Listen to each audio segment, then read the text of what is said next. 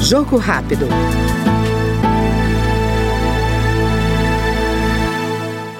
Gestora e médica do Sistema Único de Saúde, a deputada Ana Pimentel, do PT de Minas Gerais, vai focar o mandato na defesa da saúde e educação de qualidade e no fomento de iniciativas voltadas à ciência. Sou médica sanitarista, professora universitária e aqui na Câmara eu pretendo trabalhar três pautas prioritárias. A primeira é ciência, tecnologia e educação superior, a segunda é saúde pública e a terceira é a defesa do direito das mulheres. Esta foi no Jogo Rápido a deputada Ana Pimentel, do PT Mineiro.